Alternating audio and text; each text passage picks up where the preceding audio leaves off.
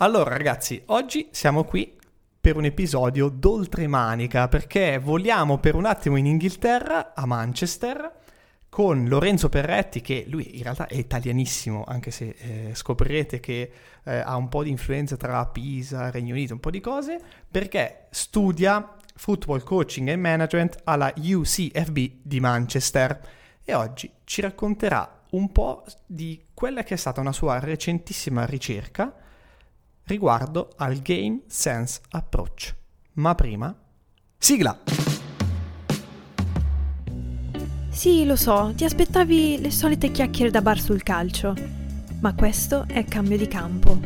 Marco e Andrea stanno per portarti in tutto un altro gioco. Bene Lori, bene, benvenuto da, devo dire, dal Regno Unito o da Pisa? Va, tutte e due, va bene Da tutte e due, Sì, perché io ho due case. Hai due case, ok. Tutti vorrebbero avere due case, nel caso non ce l'aveste chiedete a Lorenzo Perretti, eh, che è qui con noi oggi fisicamente, infatti sentirete che la voce è bellissima e non è radiofonica, per parlare di una ricerca eh, in cui in qualche modo son- per, per la quale in qualche modo sono stato coinvolto tempo fa e che ha suscitato in me molto molto interesse. È una ricerca di tesi, no? Si può dire, Lori? Sì. Ecco, eh, che ha avuto come obiettivo eh, ricercare di capire come una serie di allenatori eh, allenasse rispetto a quello che è il game sense approach. Adesso Lorenzo ci spiegherai ovviamente, da te l'onore e l'onere di, eh, di spiegarci un po' di cosa si tratta. Eh, però prima fammi fare eh, due passi. Eh, il primo è un ringraziamento perché insomma ti sei fatto anche qualche, qualche minuto di macchina per venire qui. Grazie a voi, Eh, anzi e- grazie a te. E soprattutto il secondo dei due ringraziamenti te lo faccio a titolo di tutti gli sportivi che hanno bisogno di formazione, di informazione, di ricerca. ehm, e secondo me se questi tipi di ricerche avvengono poi da chi le fa, eh, da chi ha a che fare con il campo tutti i giorni, perché tu alleni anche, allora assumono un significato ancora più eh, forte, almeno per quanto mi riguarda, sono convinto per tutti quelli che ci stanno ascoltando. Allora, Lorenzo oggi ci spiegherà un po' che cos'è il Game Sense Approach, perché detto in inglese magari sembra qualcosa di super straordinario, in realtà è qualcosa di, come dire, che è toccabile e palpabile con mano da Certo. tutti noi, Eh, ci spiegherà cos'è questo approccio in relazione a un metodo un po' più tradizionale, il traditional approach, ecco, eh, e cercheremo di capire quali sono obiettivi come metodi e i risultati chiave di quelli che, eh, che sono emersi dalla ricerca che Lorenzo ha condotto. Beh, allora, eh, Lori, ti, ti faccio la primissima domanda. Che cos'è il Game Sense Approach? Allora, io intanto, anche per comodità, direi di iniziare a italianizzarla, quindi iniziamo a chiamarlo, ehm, d'ora in poi, anche approccio pedagogico del senso del gioco. Il Game Sense Approach è, è appunto una, peda- una pedagogia che nasce a metà degli anni 90 in Australia, ehm, come un'evoluzione dei, eh, dei famosi e cosiddetti Teaching Games eh, for Understanding, ehm, e che ha- è stata applicata specialmente neg- neg- insomma, negli ultimi anni eh, negli sport di invasione, mi riferisco ovviamente eh, al calcio come anche il, il rugby e il ehm, football australiano. Ehm, allora, è un, è un, ehm, il Game Sense Approach, l'approccio pedagogico del senso del gioco, è una pedagogia eh, di natura sistemica e questo è sicuramente uno dei, eh, dei punti principali, ovvero eh, ogni, aspetto della, prespa- ogni aspetto prestativo eh, è appunto stimolato, sviluppato e allenato ehm, in maniera sistemica e quindi insieme agli altri. Eh, e questo chiaramente è in contrapposizione con il cosiddetto approccio tradizionale, eh, che è quello che alcune, alcune federazioni, inclusa la federazione inglese, eh, con cui ho avuto la fortuna di, ehm, eh, di formarmi, ehm, è diciamo l'approccio caldeggiato da, da- da- da molte eh, federazioni. Diciamo l'approccio tradizionale, eh, quindi facciamo un piccolo excursus, ehm, è di natura eh, sistematica perché si va diciamo a eh, sviluppare ed allenare ogni componente della prestazione in maniera isolata ehm, dal- dalle altre componenti prestative eh, e si fa in genere in una maniera che ehm, fa sì che ogni gesto tecnico allenato, ogni componente prestativa allenata sia decontestualizzata dalla realtà del gioco eh, dello sport di riferimento, chiaramente in questo caso eh, il calcio. Eh, un altro concetto fondamentale che, eh, che, rende la distinzione tra eh, approccio pedagogico tradizionale e approccio pedagogico del senso del gioco così netta è ehm, la teoria dell'apprendimento che sta alla base di esso. Diciamo che il, l'approccio tradizionale eh, si fonda su un modello di apprendimento lineare, mm, che vuol dire dal passaggio dal semplice al complesso, quindi eh, come, come, si dice appunto in Inghilterra, dagli esercizi di natura unopposed, quindi prettamente analitica, senza la pressione o la presenza di un avversario, um, a, una, a un'esercitazione opposed, quindi ancora lontana dalla realtà del gioco, ma con una pressione maggiore e con una presenza di un avversario, eh, fino al game related, quindi all'esercitazione alla partita a tema o eh, comunque un'esercitazione più realistica. Questo viene fatto nell'approccio tradizionale in una maniera lineare, quindi dal semplice al complesso. Il, il, il, il pensiero dietro questo tipo di, di metodologia è appunto che prima si eh, sì, bisogna eh, essere capaci di padroneggiare ogni gesto tecnico prima di poter entrare nel gioco ed, ed effettivamente giocare.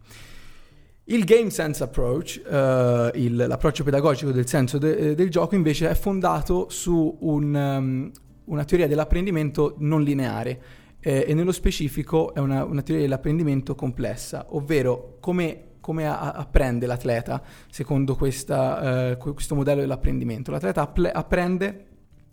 eh, attraverso la, l'interazione tra l'individuo, quindi l'atleta stesso, e l'ambiente. Eh, in, un, in, un, in, una maniera ciclica che è tra l'altro influenzata da quelle che sono le esperienze pregresse di, eh, dell'atleta stesso. Ed è un, eh, un, un, apprendimento che quindi è in forte contrasto con la, diciamo, il, lo, lo stile molto diretto degli allenatori tradizionali che tendono a far vedere a un atleta come si fa un qualcosa e, eh, e poi aspettarsi che l'atleta stesso poi eh, lo replichi in una situazione di gioco più o meno contestualizzata. Quindi l'allenatore all'interno di questo approccio pedagogico cosa fa? diciamo che è un, è un, facilitatore di apprendimento. Eh, un allenatore che utilizza questo tipo di eh, pedagogia non, non, tende a dire cosa fare, ma tende a creare contesti ehm, per far sì che i propri atleti possano vivere delle esperienze da cui l'interazione tra l'ambiente d'apprendimento e l'atleta stesso possa favorire l'apprendimento eh, stesso. Questo come viene fatto? In genere eh, viene fatto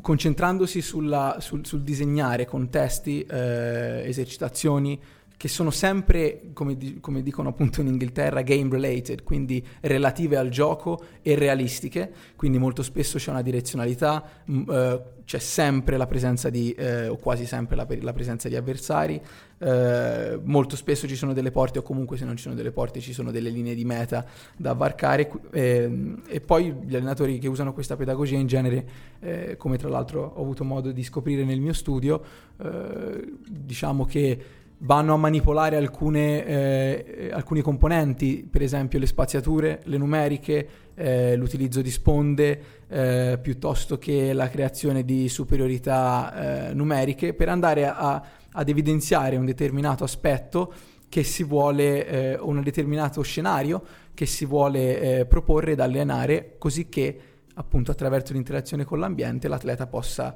fare esperienza e di conseguenza apprendere.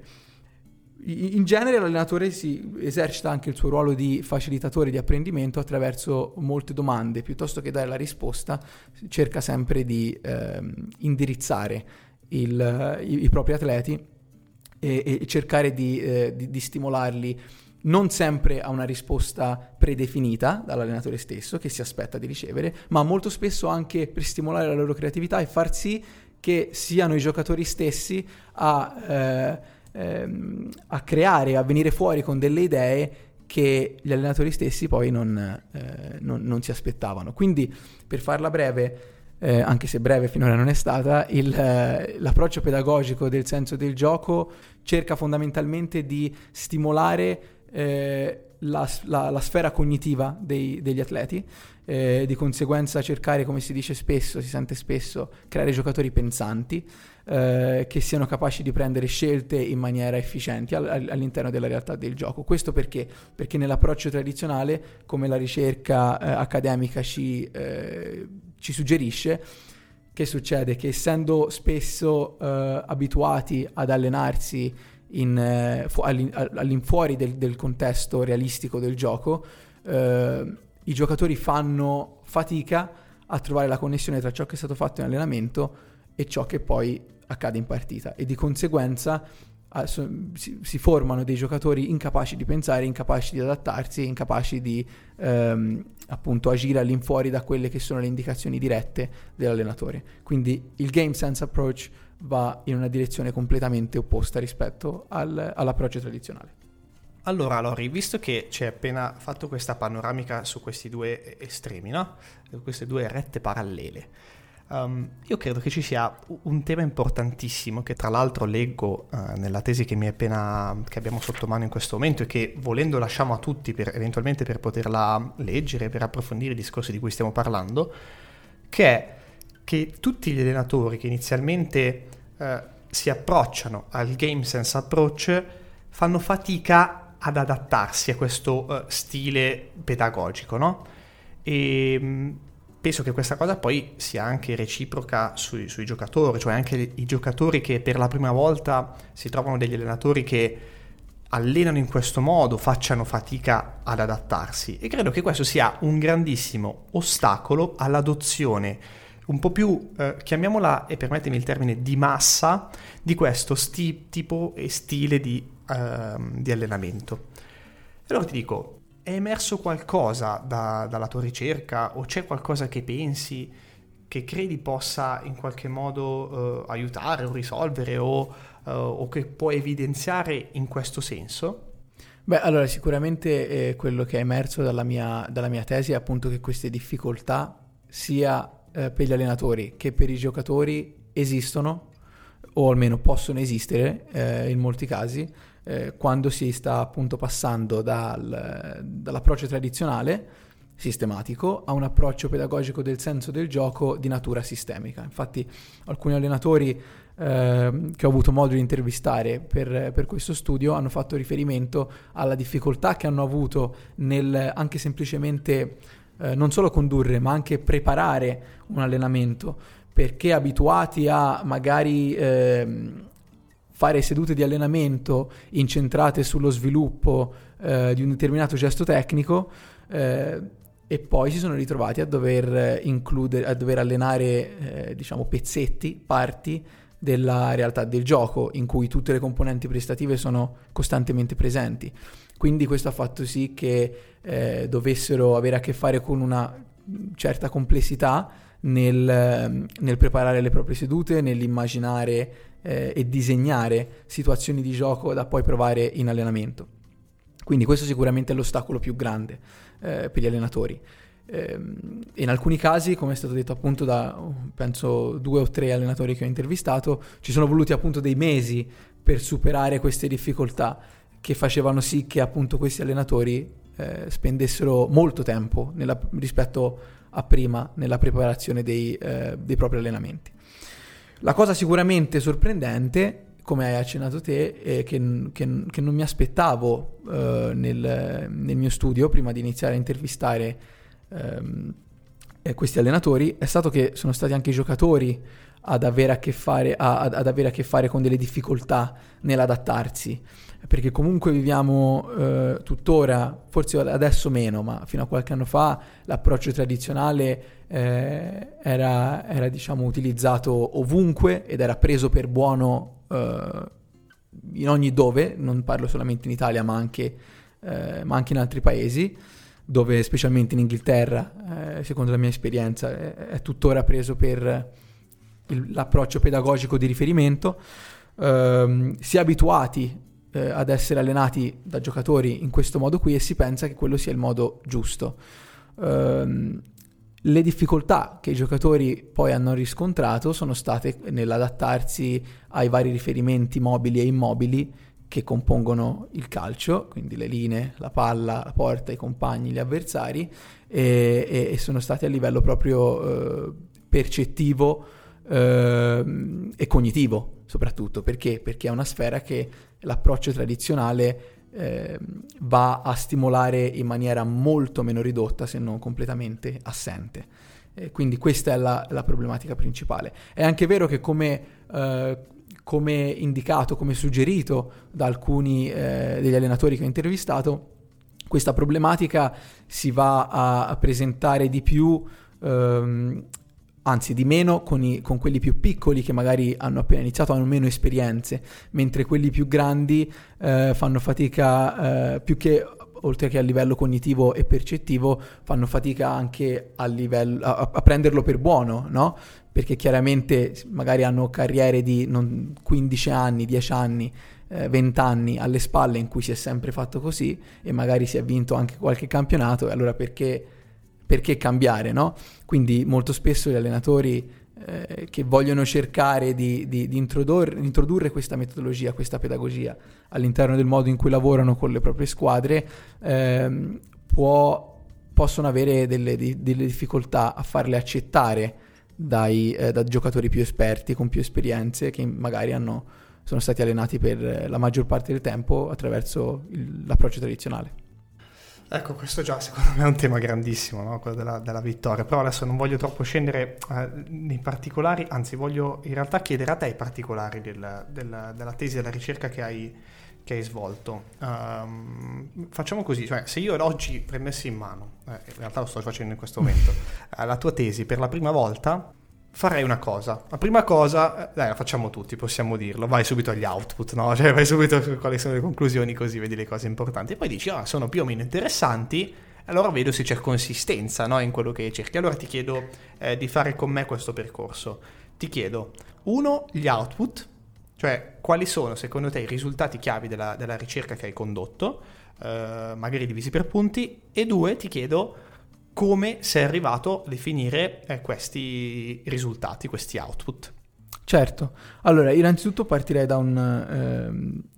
da una prospettiva di, di, metodologia, cioè come è stato fatto. Okay. Uh, ho, ho, ho, semplicemente trovato uh, sette allenatori che utilizzano questo, questo approccio pedagogico eh, li ho intervistati, sono state sette interviste abbastanza lunghe, eh, semi-strutturate, quindi bene o male erano domande predefinite, ma comunque ogni intervista era molto, diciamo, flessibile, elastica, quindi se, se, se, se ci fosse stato un nuovo argomento che io non pensavo eh, sarebbe emerso, eh, ed è anche, diciamo, ehm, stato incluso all'interno del, della tesi finale. Poi i, i dati che sono stati appunto raccolti attraverso queste interviste sono stati ehm, analizzati attraverso eh, un'analisi tematica, quindi sono stati riconosciuti dei temi, dei pattern ehm, all'interno dei, delle varie esperienze dei, dei sette allenatori che poi hanno contribuito a generare questi temi, questi sette temi mm. che eh, costituiscono la sezione dei risultati della mia tesi. Um, Ecco, adesso di... tutti quelli che stanno prendendo la tesi hanno detto ok, perfetto, vado subito lì, sicuro sto facendo questo. Hanno, hanno già finito. Um, c'è da dire una cosa che è molto importante. Uh, no, chiaramente i dati sono stati, eh, le, le, interviste sono state effettuate da, da, un punto di vista soggettivo dell'allenatore in questione, quindi c- siamo, ho cercato di eh, appunto condurre queste interviste per analizzare l'esperienza dell'allenatore che stavo intervistando eh, per capire e carpire eh, come e perché utilizzasse eh, questo approccio pedagogico del senso del gioco. E in particolare nello specifico eh, quello che io ho cercato di, di, di, di, capire, di indagare con questa tesi ehm, è stato appunto il cercare di colmare quattro gap che io ho evidenziato nella letteratura esistente eh, anche abbastanza vasta su questa, eh, ovviamente in, in, ambito accademico, eh, di, questo, eh, di, questa pedagogia. E eh, quello che volevo capire con questo studio eh, era appunto la percezione degli allenatori di, questa, di questo approccio, o meglio, il perché utilizzassero questo approccio pedagogico del, del, senso del gioco, se ci fossero ragioni magari um, diciamo ulteriori rispetto a quelle che abbiamo citato finora quando parlavamo appunto della differenza tra il, il senso del gioco e l'approccio tradizionale. Um, poi ero molto interessato uh, e, e volevo appunto capire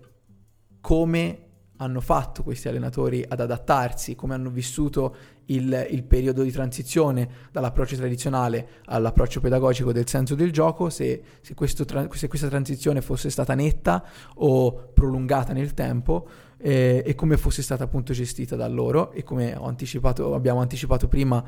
è venuto fuori eh, un tema molto, eh, in modo molto, in, molto prepotente eh, che appunto anche i, giocatori sono stati eh, influenzati da questa transizione. Ero poi interessato a capire come questi allenatori eh, disegnassero, pianificassero le proprie sedute di allenamento, anche perché una cosa che è importante dire è che seppur sia molto conosciuto questo approccio pedagogico, non c'è un, un vero e proprio modello teorico definito eh, che dia una struttura al, al, a livello pratico a questo approccio. Quindi questo fa sì eh, che gli allenatori possano interpretare questa pedagogia eh, in maniera diversa o comunque comportarsi in, e, e, allenare in maniera diversa, sempre rimanendo nei limiti ehm, dei, eh, dei, dei, dei principi fondanti di questo approccio pedagogico.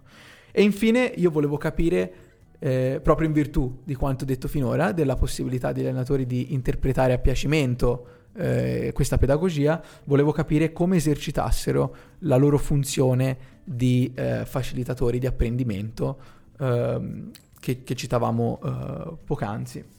Quindi per fare una breve, ehm, una breve introduzione dei risultati eh, del mio studio, Uh, te- il primo tema uh,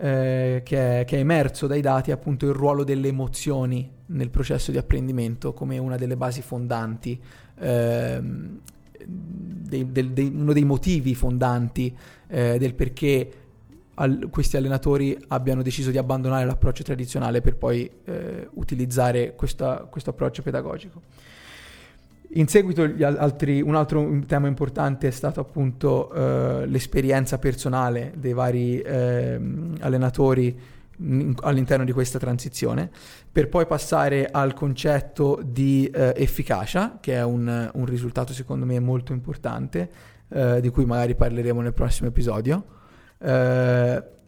così come eh, appunto il disegnare contesti situazionali, es- forme esercitative eh, situazionali per appunto facilitare l'apprendimento. Uh, un altro risultato uh, significante è stato il modo in cui gli allenatori appunto eh, disegnano, pianificano, creano queste esercitazioni per stimolare le abilità percettivo-cognitive che sono, che sono una componente importante, come abbiamo già eh, citato, ehm, di questo approccio. Eh, il ruolo de- degli errori, eh, perché chiaramente essendo estremamente situazionale e, e realistico e improntato sul gioco, ehm, ovviamente parlo di questo, di, di questo approccio pedagogico eh, in cui il giocatore ha un ruolo centrale nel proprio processo di apprendimento, volevo capire come, il, come, come viene facilitato l'apprendimento e di conseguenza come viene gestito l'errore dall'allenatore. Eh,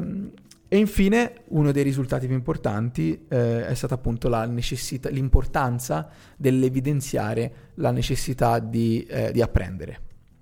Ecco, quindi insomma 1, 2, 3, 4, 5, 6, 7 punti, 7 punti eh, secondo me importantissimi. Chiaramente mh, mm, mm, qualcuno sono un po' più legato di altri, forse per il mio percorso esperienziale, no? Um, però è, è, chiaro che tutti hanno una profondità che meriterebbe, penso, un podcast a parte, proprio non episodi, proprio podcast solo di necessità di apprendere, delle emozioni, eh, la transizione verso il GSA, il Game Sense Approach, così come il concetto di efficacia, quello del, eh, del disegnare contesti e del, dell'importanza degli errori, nonché quello del eh, nutrire quello che poi è il, eh, le abilità percettivo-cognitive dei giocatori. Uh, quindi a questo punto o apriamo sette podcast o altrimenti ti rinvito appunto come ci siamo già detti per il prossimo episodio in cui magari ne, ne parliamo un po' di più. Io intanto prima di chiudere questo episodio uh, che, che, ha dato il là a, alla possibilità di poter apprendere qualcosa di più su quella che è stata la tua ricerca per tutti coloro che, ehm, per tutti coloro che ne sono interessati, eh, sfido le stesse persone, o meglio invito le stesse persone che hanno questa voglia di approfondire il discorso a farsi un giro cercando questa parola TGFU, perché tu prima hai citato, secondo me, una cosa importantissima, che è eh, il fatto che eh, il Game Sense Approach, questo approccio pedagogico al senso del gioco, non è un modello, almeno ad oggi,